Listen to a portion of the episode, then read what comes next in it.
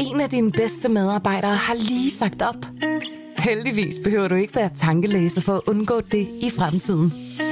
WinningTemp indsamler data gennem hyppige og anonyme medarbejderundersøgelser, så du lettere kan mærke pulsen på dine medarbejdere og støtte der, hvor der er behov.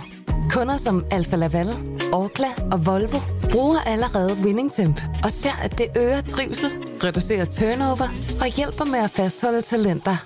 Få gratis gennemgang allerede i dag på winningtemp.com. Velkommen til Morgenposten. Berlingskes nyhedsoverblik.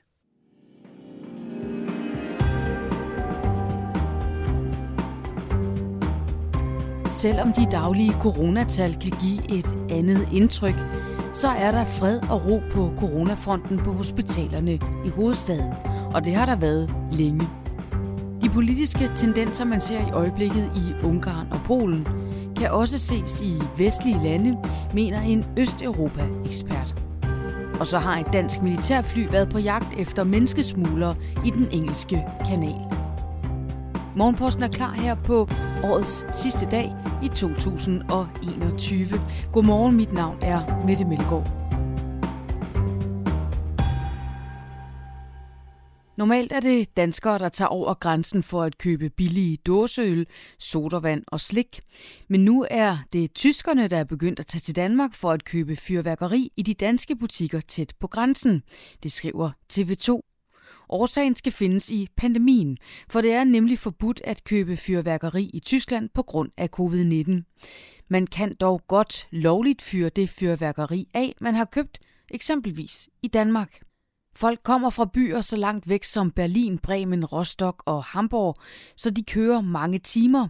Det siger Jesper Hemmingsen, der sælger fyrværkeri i Sønderborg, og det siger han til TV2. Men tyskerne er også interesseret i det danske fyrværkeri, fordi det indeholder mere krudt end tyskernes eget, fortæller han. De er især interesseret i vores raketter, fordi vi har op til 75 gram krudt imod maksimum 20 i Tyskland. Det samme gør sig gældende med batterier, som har op til 1 kilo krudt, som er det dobbelte af de tyske, forklarer Jesper Hemmingsen. Et dansk Challenger militærfly er vendt hjem efter at have hjulpet det europæiske grænseagentur Frontex med at patruljere efter menneskesmuglere i den engelske kanal. Formålet med missionen har været at fange de kriminelle netværk af menneskesmuglere, der hver dag tjener penge på at fragte migranter fra Frankrig til Storbritannien i gummibåde. Frontex har bedt det danske forsvar om hjælp til arbejdet på grund af en ulykke i slutningen af november, der endte med at koste 27 mennesker livet på den engelske kanal. Og missionen har været en succes, fortæller flyets fartøjschef, som DR har talt med. Vi har stort set kun været på mission om natten, fordi det er der, det franske politi siger, at der er mest aktivitet, siger fartøjschefen, som DR kalder Michael, da han ønsker at være anonym. Det danske fly er udstyret med overvågningsudstyr, der gør det muligt at se både mennesker og både på flere kilometers afstand fra luften. Rekordmange mennesker, primært fra Iran, Irak, Sudan, Syrien og Eritrea, har de seneste måneder kastet sig ud i den farlige færd.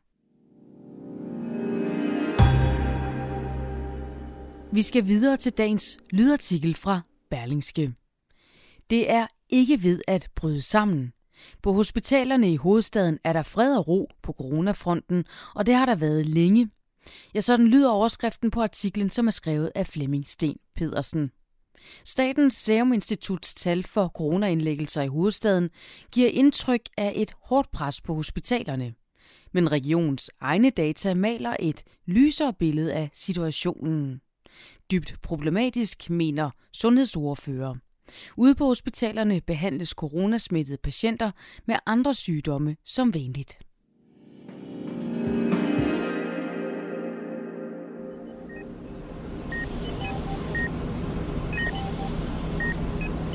Det er ikke så slemt, som det ser ud til.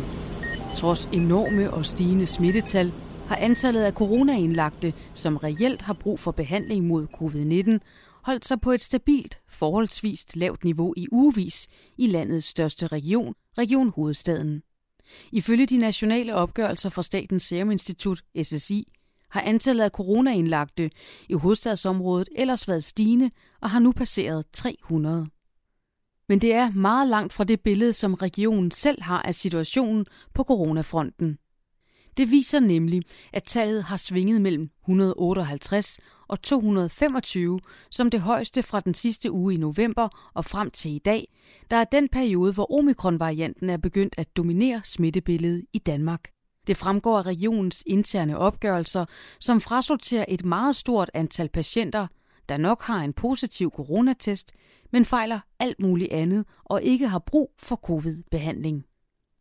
Vores egne tal er mere retvisende og relevante i forhold til at drive hospitalerne i dagligdagen. Derfor har vi fokus på, hvor mange der er indlagt på grund af og ikke med corona, siger formanden for Sundhedsudvalget i Region Hovedstaden, Christoffer Buster Reinhardt. På baggrund af regionens tal har han også en klar analyse af, hvordan det går med at håndtere coronapresset på regionens hospitaler. Indlæggelsestallene er stabile og på et niveau, der er til at håndtere. Sundhedsvæsenet er ikke ved at bryde sammen, og hospitalerne kan sagtens klare det tryk, der er og har været et stykke tid fra coronapatienterne, siger Christoffer Buster Reinhardt.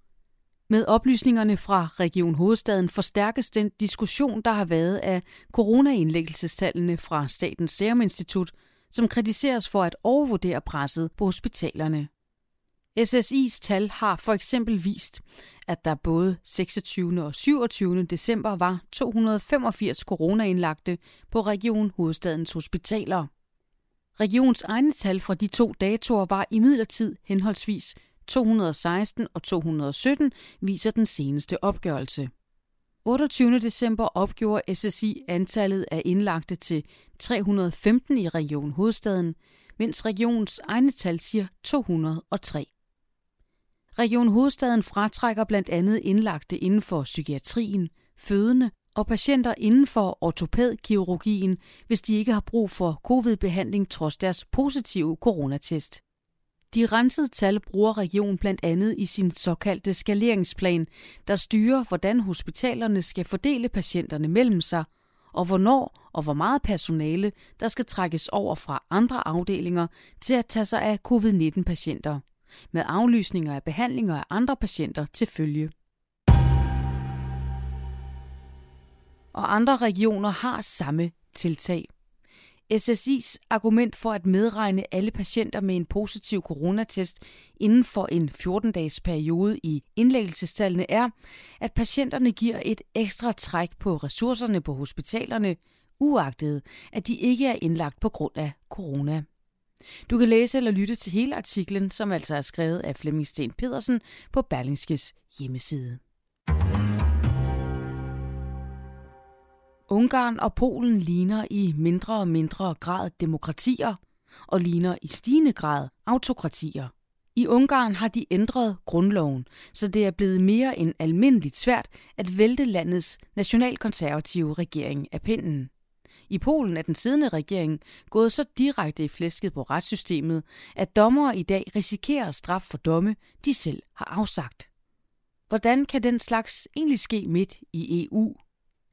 Men de tendenser, man ser i øjeblikket i Ungarn og Polen, kan også ses i vestlige lande, mener Østeuropa-ekspert Milan Nick fra den tyske udenrigspolitiske tænketank, der hedder DGAP. Det skriver Berlingske, og han nævner Trump og Brexit som eksempler. Milan Nick peger på, at udviklingen i Ungarn og Polen allerede startede ved finanskrisen. Ungarn blev hårdt ramt, og ved det efterfølgende valg rykkede parlamentet et gevaldigt stykke til højre, og Viktor Orbán og hans parti kom ind. Men hvor det chokerer og forarver hele vejen til Berlin, Bruxelles og Paris, ja, så har både den polske regering og Orbán i Ungarn stærk opbakning i befolkningen.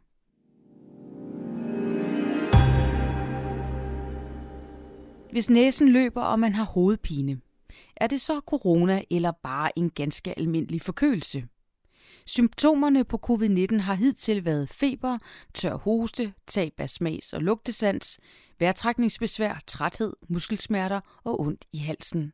Men at dømme efter et stort studie fra Storbritannien, beretter syge britter her i december, hvor omikron har overtaget smittebilledet i stigende grad om mere klassiske forkølelsesagtige symptomer.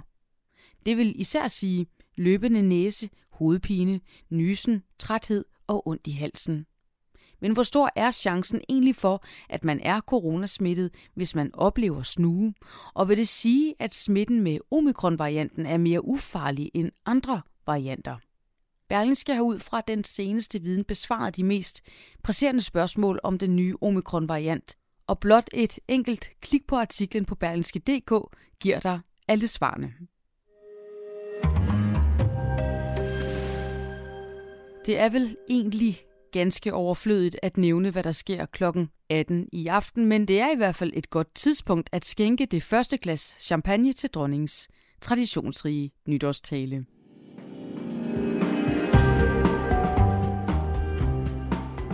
Det blev de sidste ord fra Morgenposten. Jeg hedder Mette Melgaard. Tak fordi du lyttede med. Rigtig godt nytår.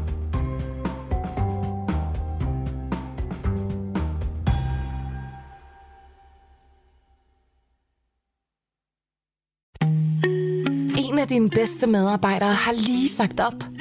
Heldigvis behøver du ikke være tankelæser for at undgå det i fremtiden. WinningTemp indsamler data gennem hyppige og anonyme medarbejderundersøgelser, så du lettere kan mærke pulsen på dine medarbejdere og støtte der, hvor der er behov. Kunder som Alfa Laval, Orkla og Volvo bruger allerede WinningTemp og ser, at det øger trivsel, reducerer turnover og hjælper med at fastholde talenter. Få gratis gennemgang allerede i dag på winningtemp.com.